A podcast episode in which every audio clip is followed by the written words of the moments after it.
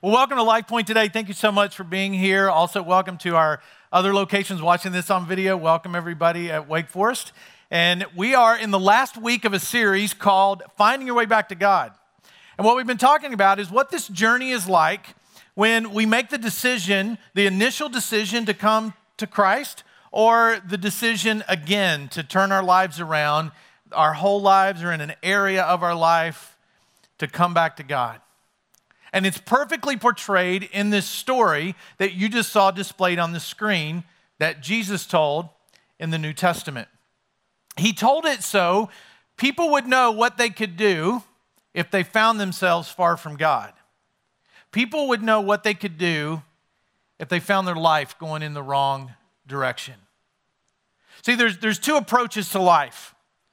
You can either go through life, that's one way to live, or you can let life go through you.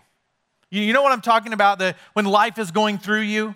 I mean, I, I remember September 1988 when I made the decision I would be better off with Christ than without him.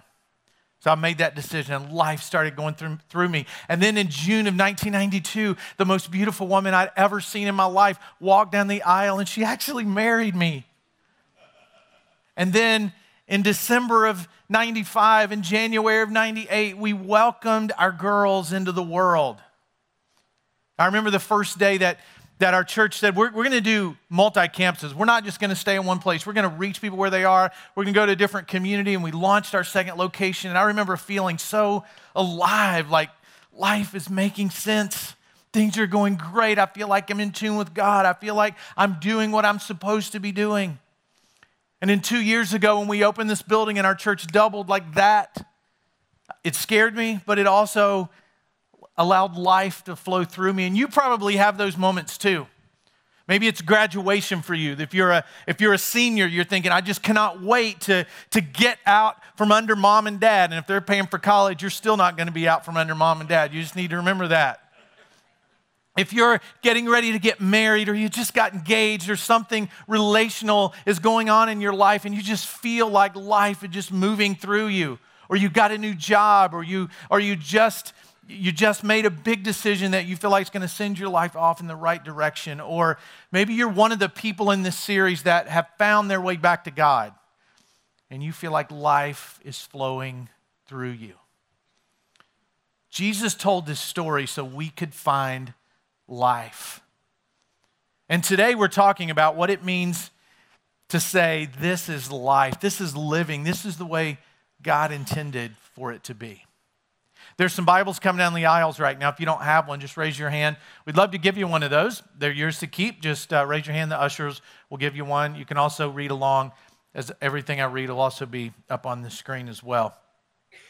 So, as we read our Bible, especially in the New Testament, it talks about life from two different perspectives. There's two words that are translated life and other words in the New Testament. Uh, the first word uh, is, is bios, is where we get our word biology. And, and the word bios in Greek that's translated life, it just simply means natural life or chronological life or marking time. In your life, you will sleep 230,000 hours. You will eat 76,000 meals. You go to the bathroom 200,000 times in your life. That's bios life, that's marking time. But then there's this other word that's used to describe life, and this word is Zoe.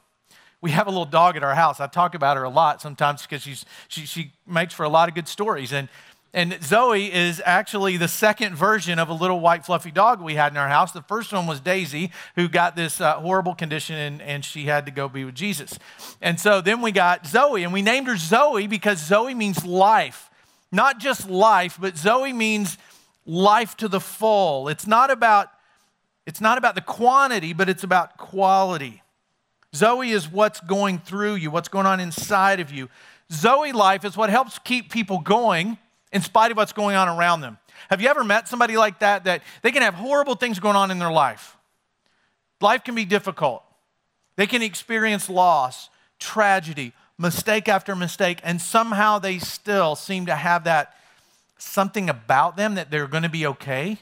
And you might be looking like, Are you kidding me? I would be curled up in the corner in a fetal position if that was me. How are you doing that? It's because they've figured out and they've tapped into this Zoe life that's about quality.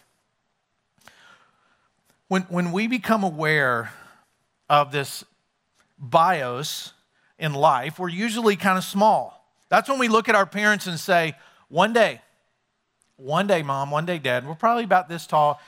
Nobody's going to tell me what to do. One day, I'm going to get there. And so at a very young age, we start to look at what's next. Just one day, I can't wait because when I'm in middle schooler, life will be better things will be great. And then I get middle school and I get picked on the whole time. And it's like high school, that's the ticket. If I can just get to high school, nobody's going to tell me what to do. Life's going to be great. Life's going to be perfect. I just got to get there. So you get there. And then, uh, like, homework like you never imagined started. And then it's even bigger and even more people. So you think, you know, the ticket for life must be college. That's what it is graduating and, and getting to college. And so you're just marking time. Can't wait till I get to college because I'm going to have anybody to tell me what to do. You get to college, guess what? You got professors telling you what to do at crazy times, not caring how what the other professors are having you do. So you got somebody telling you what to do. Then you think, if I could just get out of college, oh my gosh, if I could just graduate and get a job. So nobody tells me what to do. Surprise. Life just started, right? And then you think, okay, I know what I'm, I know what I'm missing. What's missing is uh, a husband or a wife. That's what I need. I need that because I don't want anybody to tell me what to do.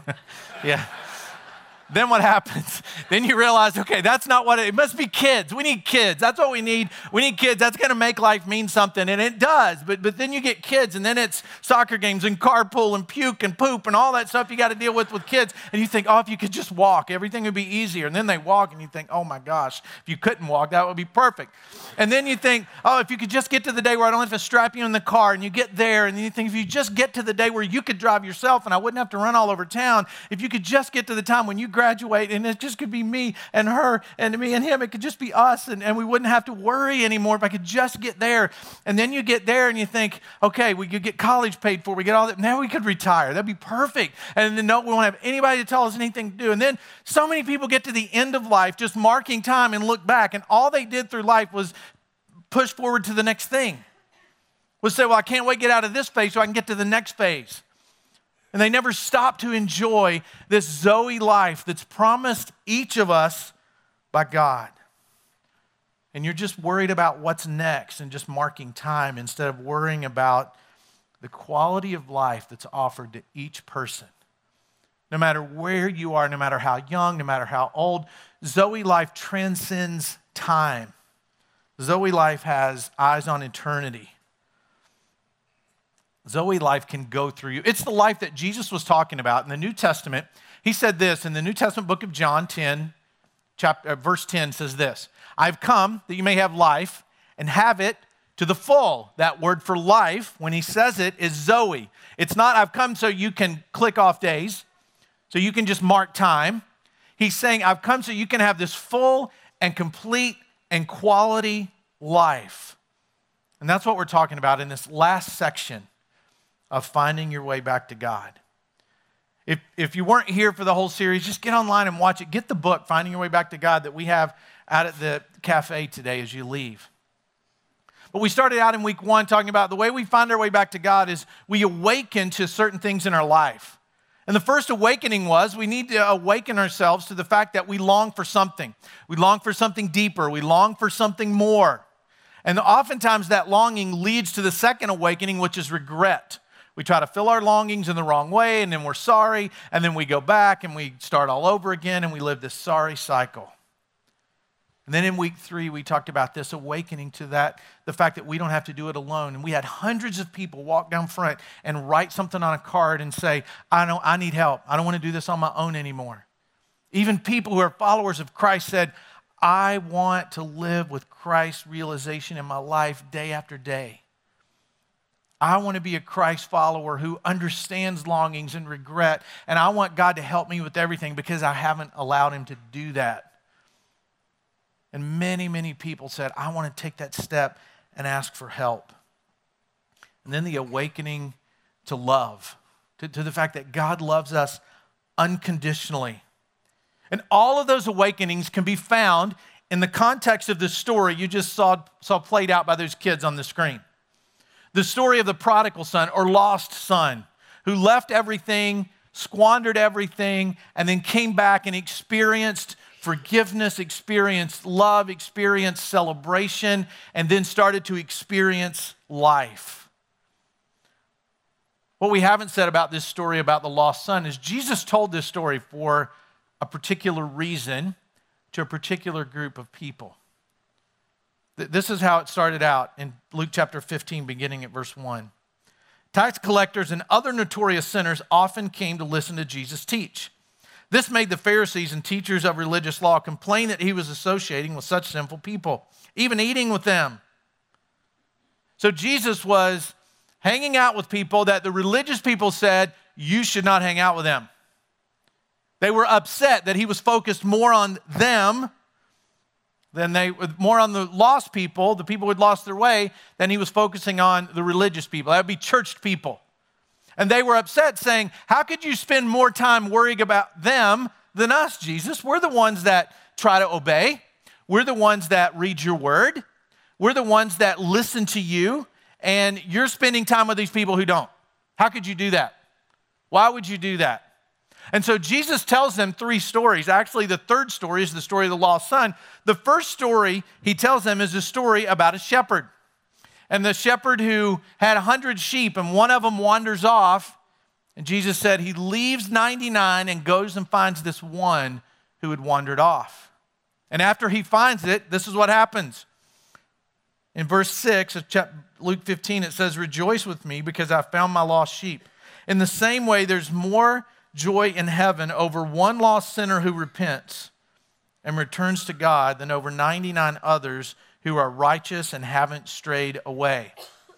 So, lost sheep leaves it, focuses on this one that's wandered off, finds it, brings it back, and says, Let's have a party. And Jesus said, There's a big party in heaven every time somebody finds their way back to me. There's a big party every time. Heaven stands waiting in anticipation of somebody making that turn. And, and they're ready to crank up the music any moment when somebody says, I want to find my way back to God. Then he tells another story. After about the lost sheep, he tells a story about a lost coin, a woman who lost this coin that would have represented her ability to attract a husband. And so what does she do? She rips her house apart looking for this coin. And it says this And when she finds it, she will call her friends and neighbors and say, Rejoice with me, I've found my lost coin. In the same way, there's joy in the presence of God's angels when even one sinner repents. So Jesus is trying to tell them, This is why I'm hanging out with people who have lost their way. Jesus is trying to create parties in heaven. And he's saying, You're so concerned about yourselves, and why am I hanging out with people like this? Because they're the ones that need my help. And what he's really trying to say is, you need to help me find them. To stop whining. And then he obviously can tell they're not getting it. So then he says this to illustrate the point further, Jesus told them this story. A man had two sons. The younger son told his father, I want my share of your estate now before you die. So his father agreed to divide his wealth between his sons. Interesting, the word wealth is also the same word that can be used for life which in the original language is bios. So, what it's saying is this father gave all of his life, all of his stuff, all the stuff that he had accumulated, all the things that are counted, he gave it away to both sons. A more accurate literal translation would just be to say, so the father agreed to divide his life between his sons, his bios, his things. And Jesus is trying to get the religious people to see themselves in this story. Because remember, they're upset because he's focusing on the people who had lost their way. And in all three of these stories, there's a common theme. The first two, something of value was lost, and then it warranted an all out search. I'm going to go, I'm going to risk everything to search for that one that's wandered off. I'm going to rip the house apart to find that one thing no matter what it takes, is what I'm going to do. And the third one's a little bit different. It's the father waiting in anticipation for the son to come home. And it's not the search that Jesus highlights, but it's the acceptance of the son by the father, the acceptance of the one who had wandered off. And then the older brother is only mentioned at the beginning of the story. And then he then we go through the story about the young man running away, about all the difficulty, about him rehearsing how he's going to ask his dad to forgive him, about his dad expressing his unconditional love and welcoming back home saying, "Let get my son cleaned up, let's have a party. He was dead, now he's alive." And then this is what happens. Meanwhile, the older son was in the fields working. When he returned home, he heard music and dancing in the house. And he asked one of the servants what was going on. Your brother is back, he was told, and your father has killed the fattened calf. We're celebrating because of his safe return. So here's the older brother who took what his dad gave him, but stayed and stayed loyal to his dad. He's still working very hard for his dad, counting bios time. I'm doing this for dad, I'm doing this for dad. He's walking in hot, sweaty, dirty from the field. He sees lights and hears, you know, people dancing. And he hears people screaming. And he said, What's going on? What's happening? It says, Well, your dad killed the fattened calf. They're having a big party for your brother. And it says the older brother was angry, it wouldn't go in. His father came out and begged him, but he replied, All these years I've slaved for you and never once refused to do a single thing you told me to do. And in all that time, you never gave me one young goat to feast with my friends. Yet when this son of yours comes back after squandering your money on prostitutes, you celebrate by killing the fattened calf. His father said to him, Look, dear son, You've always stayed with me, and everything I have is yours. We had to celebrate this happy day, for your son, for your brother was dead and has come back to life. He was lost and he is found. He's trying to say, Look, we're having a party because, look, your brother is back. And what Jesus is trying to do is get these religious leaders to find themselves in this story. Because their, their complaint was this man, Jesus, hangs out with sinners. And Jesus didn't say, well, okay, let me, let me give you four points for I hang out with sinners. Point number one starts with A. Point number two starts with A. He didn't do that. He said, let me tell you some stories. And he told these three stories in hopes that the people listening would find themselves in this story and understand why is Jesus willing to offend all of the religious world to go find the one who had wandered off. Why is he willing to do that? Because he knows that brings them into a relationship with him and lets them find life. And if helping the lost find life happens to offend those that aren't lost, then big deal. Then so be it. Then let them be offended. And Jesus is hoping they find some conviction in this story. So maybe you find yourself in this story. So the older brother is clearly the religious leaders. That's who Jesus is making a parallel with. That's who he's hoping that they, they find themselves in, is this older brother. And those were the ones who were selfish and upset that he was spending time with those that had wandered off. The brother was upset, the younger brother was getting all the attention. So, what does that look like today? Think about this.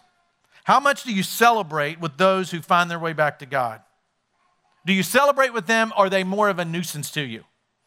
Are ungodly people more annoying to you, or do you see it as an opportunity to help people find their way back to God? Did you find yourself during this series saying, I already found my way back to God? That's, I don't need to listen to that. I don't have that problem. I don't have that problem. Did you find yourself saying that? Did you have trouble praying that prayer? God, if you're real, make yourself real to me because, hey, I already believe God is real and I don't need to pray that prayer. Thank you very much. Was that you? Did you say that?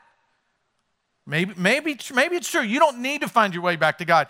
Maybe it's true. You already believe in God. And you just said, I'm not going to pray that prayer. But you have a friend who needs it. You have somebody that you know that you love that may even be in your house who needs it. So don't be the older brother and say, why are we spending so much time on them? Why would you do that? Don't be that person. And Jesus is saying, look, you religious leaders, you're whining, you're complaining because I'm spending time with people to help them find life. Stop whining. Stop complaining. Celebrate with people. Help people find their way back to God. Help people connect with God. So, some of you, it may sting a little bit to realize it, but you're acting like the religious leaders or the older brother because it's not for me. Enough on that. Another character in the story is the dad. Whether you're mom or a dad, man or woman, it doesn't matter. Maybe that's you. Maybe you can identify with hoping and praying that somebody would come home. hoping and praying that one day their life would turn around, hoping and praying that some way, somewhere, sometime, you would open up the door and you'd see them walking through. Because some of you come to church by yourself. Some of you left a spouse at home. Some of you left parents at home. Some of you left friends that refused to come with you. But you still come. And you're just hoping that one day you're going to get up and get ready and they're going to say, Hey, let me go with you. Or they've left your home and you're hoping one day I'm going to look and they're going to be pulling in the driveway. So maybe you find yourself as that dad who optimistically probably sat there every day thinking, Is this the day my boy is going to come home? And Jesus said, I know how you feel. I know what it feels like to wait. And maybe as we've gone through this story, you identify with the son. All of us can at different times in our life where you need to come home and you're not sure what to expect. You don't know if you'll be re- accepted or rejected. And I don't know what would happen in your earthly relationships, but I can guarantee you, from God's perspective and this church's perspective, you will be accepted 100% when you say, I want to come home. And a party awaits. That's what Jesus says. Party. Have a party when sinners come home. Have a party when people find their way back to God. And then there's the crowd. Maybe you just identify with the crowd and you're just here and you're like, hey, I found my way back to God. But when I saw those people walk up there and put those cards on the stage, when I saw people get baptized, when I saw people stand in tears because the music of the message touched them that day, I was just standing in my seat and I was just like, yes, I love this. I love seeing people find their way back to God. I love seeing people finally make that turn. And maybe you're one of the crowd and you can identify with, yes, I celebrate every single time I see it. And so in this story, they celebrated and they partied and they danced. And the story ends with them descri- with the, Jesus describing this Zoe life, this life to the full that he promises all of us. The religious leaders and the older brother missed it. They got a lot of things right. They obeyed the right rules, but life wasn't flowing through them. And when, when, you, when you find your way back to God, life can flow through you. And the words when Jesus says, I've come that you may have life and have it to the full, really can be true for you. So, how many of you want the Zoe kind of life? Just, just raise your hand. How many of you want that? It should be, it's 100%. We all want that kind of life. We don't just want to count time, but there's a difference in saying, I want that kind of life, and saying, nothing will stop me from living that kind of life. It's easy to want it. You can want a lot of things. But then it's a shift to say, nothing will stop me from living the Zoe life. So here's a few questions I'll close with that maybe can help you start to live the Zoe life. Because many of you haven't been. You're just marking time, you're just waiting on the next thing. You're just waiting until the next part in life because you think when you get there, everything's going to be great. So here's how you can make sure you're not just marking time and you're living the Zoe life instead of the bios life. Ask yourself this question first and write these down if you're taking notes. These aren't on the screen. What am I celebrating? Each story ends with a celebration, a celebration that that which was lost was found. I mean, do you start a lot of sentences in your life and in your family with, I don't have the time? I can't get to that right now. Things are too busy. Or do you start with saying, That sounds like fun, let's do it? The religious leaders and the older brother had a hard time celebrating because for them, life was all about getting what they wanted. So, what are you celebrating? That's why we celebrate stories of changed lives and second chances, people living a new life. So, start thinking about, discuss it around the table if, you're, if you have a family. Hey, what do we celebrate? What is it we celebrate? What, what do we do? What makes us feel like we're living life the way it was meant to be? Question number two Where am I connected? Am I connected with others that'll help me live the Zoe life? Or am I connected with people that just help me merely mark time and space on the planet? See, the reason we have growth opportunities at our church is because we want you to get connected. So ask yourself, where am I connected? You're going to hear about a couple of ways out of this series to really get connected. Uh, two, two things that we're going to be doing. One's called Life's Healing Choices, and one's called Starting Point. At the end of the service, you'll see a video about what both of those are. And if you want to know what's my next step out of this, do those classes. If you haven't done those, do those groups. They're short term grow groups. And if you've already done those or you think those aren't for you, just go to findmygroup.com and find a group that you can sit with and be connected with. Today, we're going to have a party right out there on the field after, after the second service. So, if, uh, if you go grab some lunch, if you didn't reserve your lunch, uh, we've got a few extra, but there's also time if you're here for the first time, just go out there and say, Donnie said I could have some barbecue. I'm here for the first time. You can have some. I won't eat mine. You can have yours. But you got plenty of time to go grab some lunch and come back and just meet some people, connect with folks, get to know people. Last question How am I investing my life? Over and over again, you can read about old people being asked when they get to the end of life, 80s, 90 year old, when they say, uh, if you could live life over again, what would you do? None of them say, I would have had a higher paying job. None of them say, I would have worked more hours. I think I would have. That, that probably would have been the answer to life. None of them would have, none of them say that. What they say consistently in all cultures around the world is this. If I could start over again, I would live my life in such a way that would that do things and live in such a way that things I invested in would live on long after I'm gone. So you want to live a Zoe life, invest in things that go on after you leave this earth, after your bios life is over. So if your job keeps you from your family, get a different job. Now you might go, yeah, thanks, Donnie, I appreciate that. You might have to sell your house, you might have to sell something else. But if it keeps you from living that kind of life that Jesus promised, change. Do something else. It's, it may not be difficult. I mean, it may not be hard. It may be very difficult, but do it. Invest in things that matter.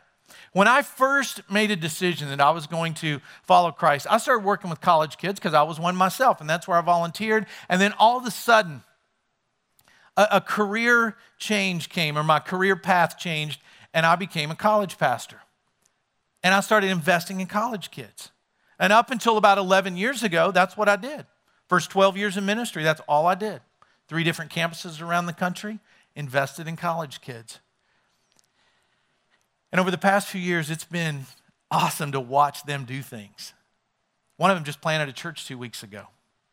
Some other missionaries across the world. And when LifePoint first started and I had to raise my salary to be a part of starting a church, some of the biggest givers were college kids that I had invested in 10, five or 10 years prior to that. Invest your life in something that matters. You can't match that with a high paying job. You can't match that with great experiences, but invest your life in such a way that it brings life to others. So, the big prayer, the, the last prayer on this 30 day wager is this God, if you're real, make yourself real to me. Awaken in me the confidence that I can live a brand new life. Have you taken that step back towards God over the last five weeks? Has that happened for you? Because hundreds of people have, and I hope you can celebrate that. Some people are here because their friends brought them. Their friends said, Hey, I, w- I want you to come and see my church. And now you came down front and you said, Hey, I, I really love this. I really want to be a bigger part of it. And people found their way back to God over the last several weeks. And all the stories that Jesus told, they had one common theme. They ended in celebration. They ended in a changed life. They ended with saying, These people have found life. If you're the older brother or the religious leaders, stop worrying about yourself so much. If you're the dad waiting for someone to come home, keep waiting. And if you're the lost son, forgiveness awaits you.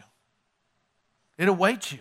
All you have to do, it doesn't matter, we don't have to be in this series, but at any time you can say, I'm turning my life around and I'm starting over. That is what Jesus said causes parties in heaven. I want to live my life in a way that causes a lot of parties in heaven. I don't want to just live life. I want life to go through me. And I hope you do too. Let's celebrate with some of the people on the screen who made a decision that they were going to find their way back to God. And they also made a decision that, hey, I'm going to. I'm going to publicly display that through following Christ in baptism so let's celebrate with these people who found their way back to God. Take a look.